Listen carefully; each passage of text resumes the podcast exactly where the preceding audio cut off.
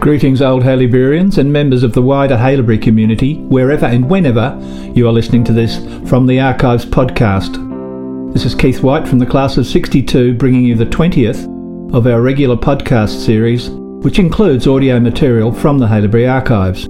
This month we feature a Founders Day address given in 2004 by Justice Lex Lasry from the class of 1966.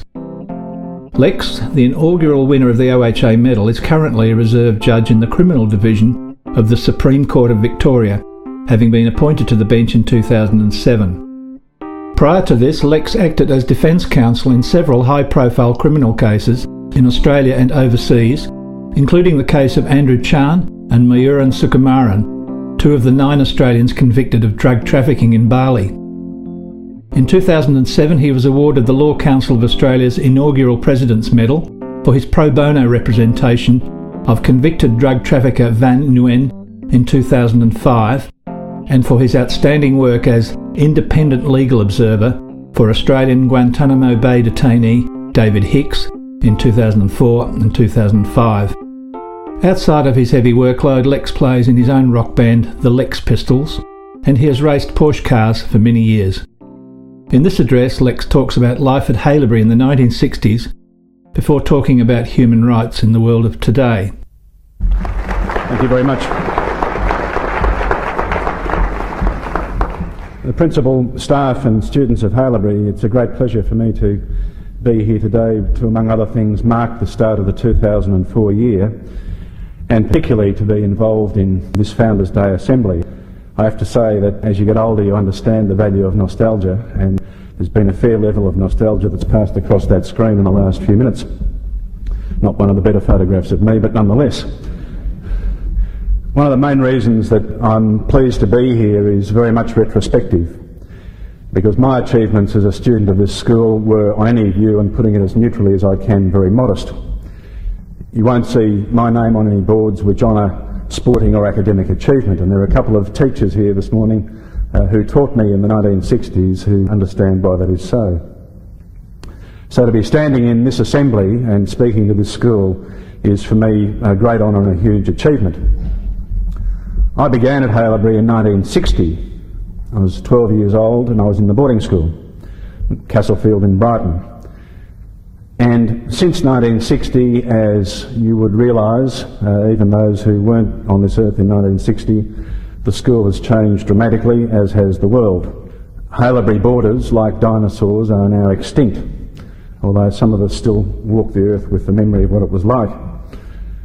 In 1960, as you've heard this morning, D.M. Bradshaw was the headmaster of Haileybury, and Frank Northcote, who's here today, was to the 12 year old starting in 1960 a somewhat fearsome vice principal. And this property on which we're presently located, of course, was a horse adjustment farm, as the records of the school show. Across the road from Haileybury and South Road was St Leonard's Presbyterian Ladies' College. That was a place that our secret intelligence told us housed female boarders, but that was about the extent of the information we were allowed to have. Access, of course, to St Leonard's by Haileybury boarders was completely out of the question and forbidden.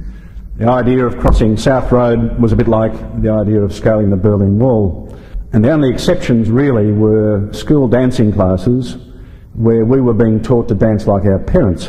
And even on those occasions, if the lighting was a bit dim or the atmosphere was a bit romantic, then there was normally a teacher on morals patrol armed with a torch to make sure that things didn't get out of hand. Now, of course, there are girls wearing the Haileybury uniform. That's an interesting sign of the progress of the school. In 1960, as you would have inferred from what you've heard this morning, corporal punishment, particularly in the form of caning, was an accepted method of discipline at Haileybury and elsewhere, and I received my share. Some more merciful boarding school teachers used a bedroom slipper instead of a cane because at least it looked as though pain was being inflicted. It made a lot of noise, but the pain was significantly less. And I must say that those of you who are now students of this school are very lucky to have missed that era. The abolition of that form of punishment was a, another great step forward. In 1960, Haileybury was a relatively new and small member of the Associated Public Schools. To me, mainly as an observer, because I was certainly not a school sporting champion, the lack of resources and the school's inexperience showed significantly in the school's sporting performance. I can remember that we were, as the first 18 or the first 11, regularly outclassed almost to the point of embarrassment on a few occasions by schools like Scotch, Melbourne Grammar and Xavier. Until Keysborough was functional, Haileybury First 18 played football down at the Beach Road Oval in Sandringham. And when I first started at school, the first 11 played their cricket matches on the main oval at South Road. Now, if you've seen the main oval at South Road, you'll understand that scores would normally be expected to be pretty high because it's a pretty small oval. But that changed, and after a while, uh, particularly uh, as sport was being played out here and as this school began to develop, the school started to develop in a sporting as well as in other ways. And as you've heard this morning, in 1965, the school won its first football premiership. And I have to say, I can't resist it, that the next year, with old Haileybury Roger Head on board, St Kilda won its first and only VFL AFL Premiership. Now, as I see it, Haileybury is of course now a sporting power. Even in amateur football, the old Haileyburyans, for which I played for a few seasons in C and D grade, are now power in A grade in the Victorian Amateur Football Association. And uh, the whole development of the school and the school's sporting and academic performances has been outstanding. As part of my great sporting regime, I reluctantly took part in the training that was held every morning in the boarding school at 7am when we were sent for a run all over East Brighton. Some of us had the presence of mind to take some coins so that we could catch a bus for the last couple of miles. The run was followed by a cold shower, even in the winter, and that was apparently for the dubious benefit of being able to say that Rendell House had never lost a school cross-country competition, for which we were apparently training. For my part, I would have preferred to have stayed in bed a bit longer, even in the boarding school, and lose a few cross countries. To our regular embarrassment, on hot Sunday nights in February and March in the early 1960s, when it was 36 degrees, or in those days 100 degrees or more, we as boarders were required to put on our suits, our school suits, and en masse go for an evening walk, presumably to digest the delightful cuisine of the boarding school. And we walked around the beaches of Brighton Beach and Hampton in the searing heat to the somewhat abusive amusement of the local people. It must have looked absolutely ridiculous. But it was part of the regime, it was part of the exercise that it was necessary for us to have. And indeed, in those early years, some of that abuse came from a uh, local criminal identity in Hampton who went under the name of Leo. You could tell that Leo was an important man in the street gangs of Hampton in the 1960s because his name was carved in the footpath in Hampton Street. And he and some of his mates took great pleasure in terrorising young Haileybury boarders, usually on the train from the city to Hampton Station, and usually with a flick knife after we were coming back on a Sunday night, for example, from a weekend of freedom from the boarding school. Times perhaps have changed dramatically, and I've often wondered whatever happened to Leo. Australia in the 1960s, and in 1960 in particular, was a very different country. In 1960, Robert Menzies was Australian Prime Minister. Indeed, I was thinking as I was watching those slides he was Prime Minister for a very long time. In 1960, there was no talk of republic. And even in those days, people who'd lived all their lives in Australia still talked about going home to England. So Australia is a very different place in uh, 2004 from 1960. The school, of course, has moved to the front of the pack. This school has moved to the front of the pack in educational innovation and you're very lucky to be part of it.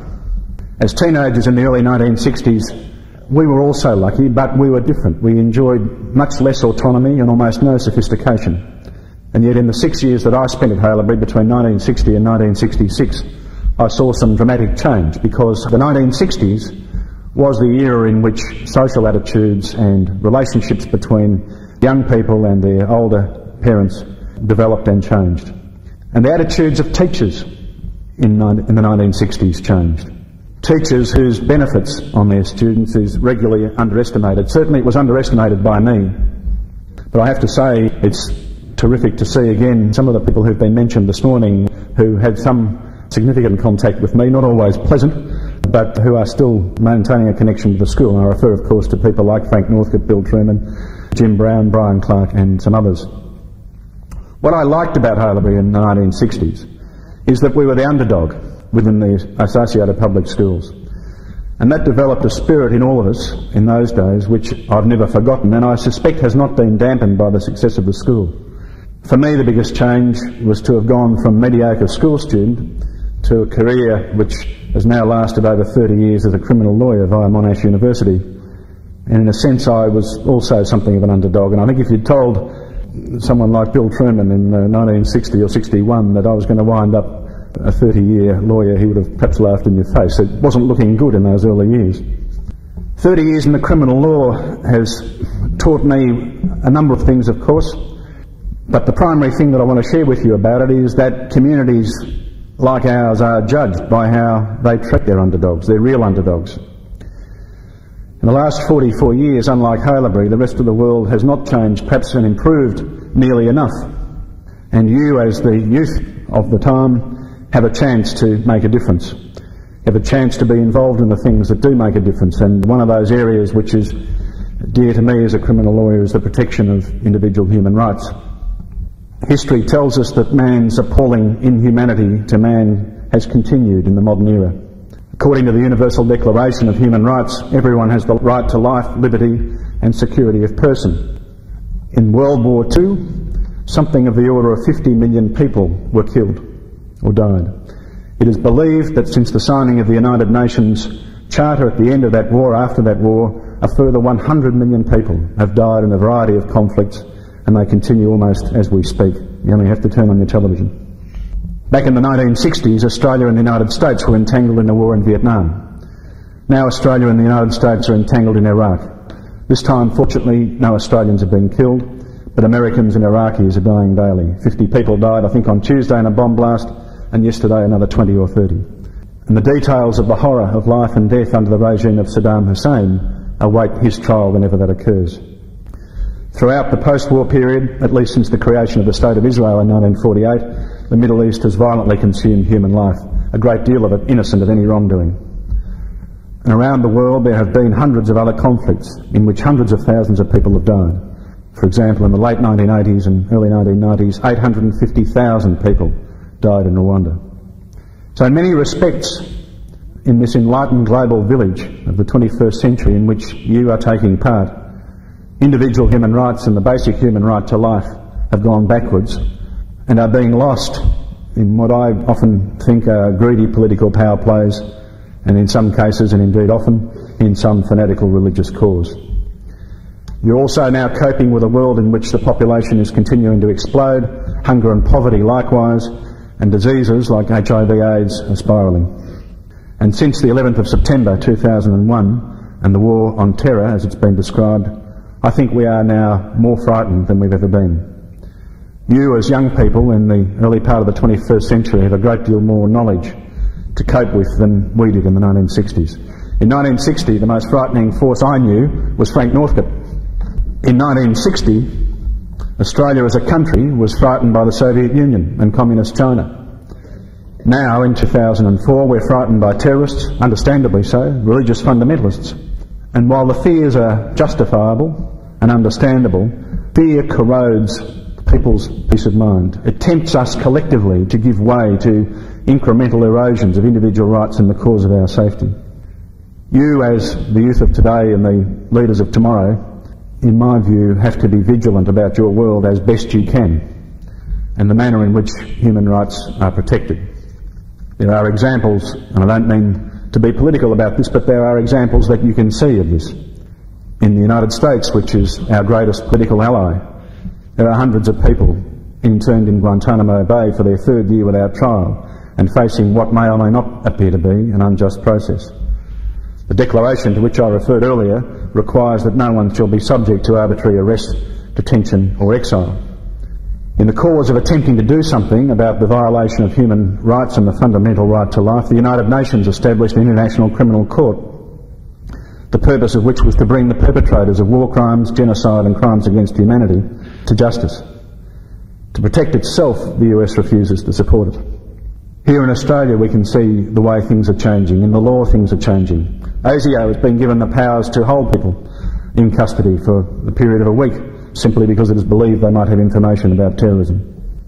In our near Asian neighbours, many countries still maintain a death penalty, which mercifully we abolished many years ago as a punishment for crime because they're frightened that if they don't, their countries will be overrun by drug traffickers. And yet, at the same time, the magnitude of the narcotic drug trade continues to grow dramatically.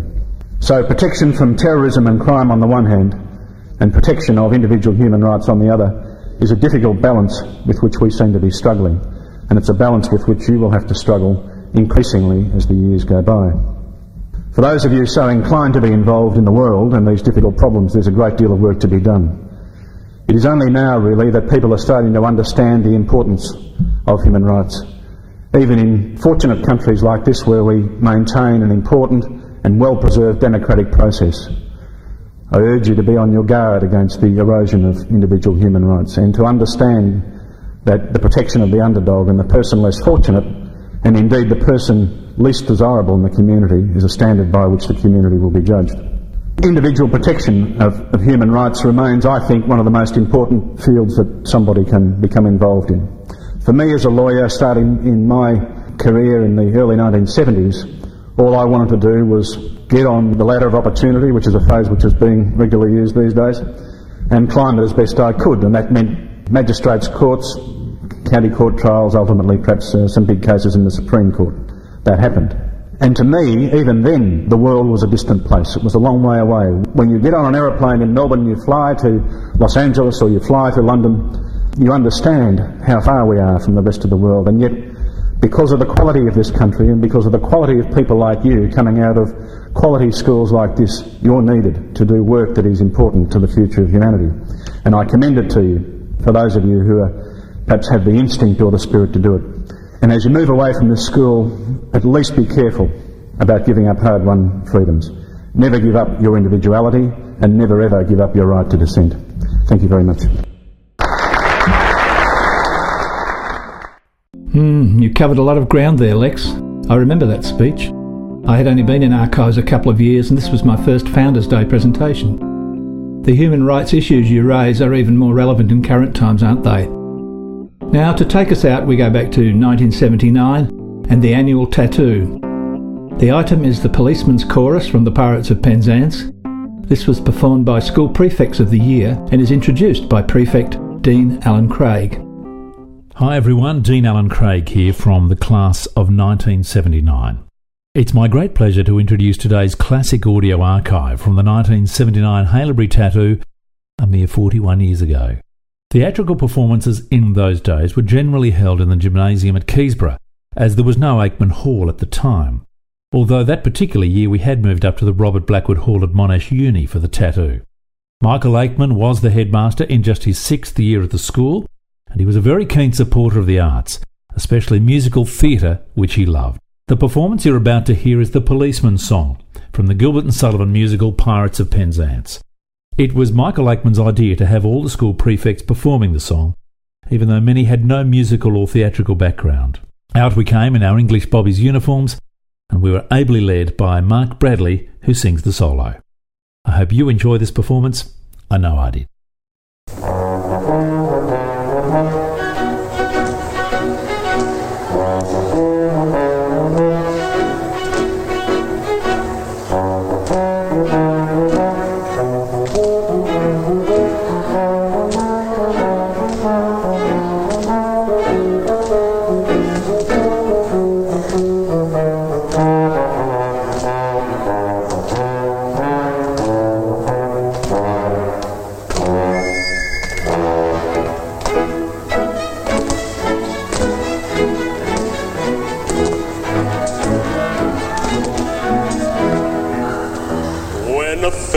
Not engaged in his employment. His employment. Or frustrating his annoyance little plans. Little plans. A capacity for innocent enjoyment. Innocent enjoyment. Is just as great as any honest man. Honest man. Our feelings we with difficulty smother. smother. When constabulary duties to be done. To be done. Oh, take one consideration with another.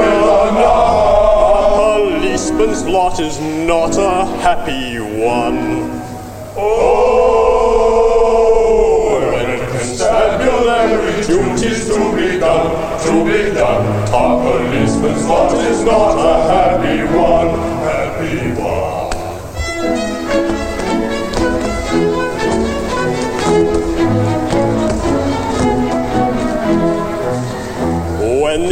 enterprising burglar's not a burgling. Not a burglar, When the cutthroat isn't occupied in crime. hide in crime, He, he loves to hear the little brook a gurgling broke a girdling, and listen to the merry village chime. When oh, the coster's finished jumping on his mother, his mother, he loves to lie a basking in the sun. in the sun, Oh, take one consideration with another. A policeman's lot is not a happy one. Oh, when constabulary duties to be done, to be done. Our policeman's lot is not a happy one, not a ha- ha- happy one, not a ha- ha- happy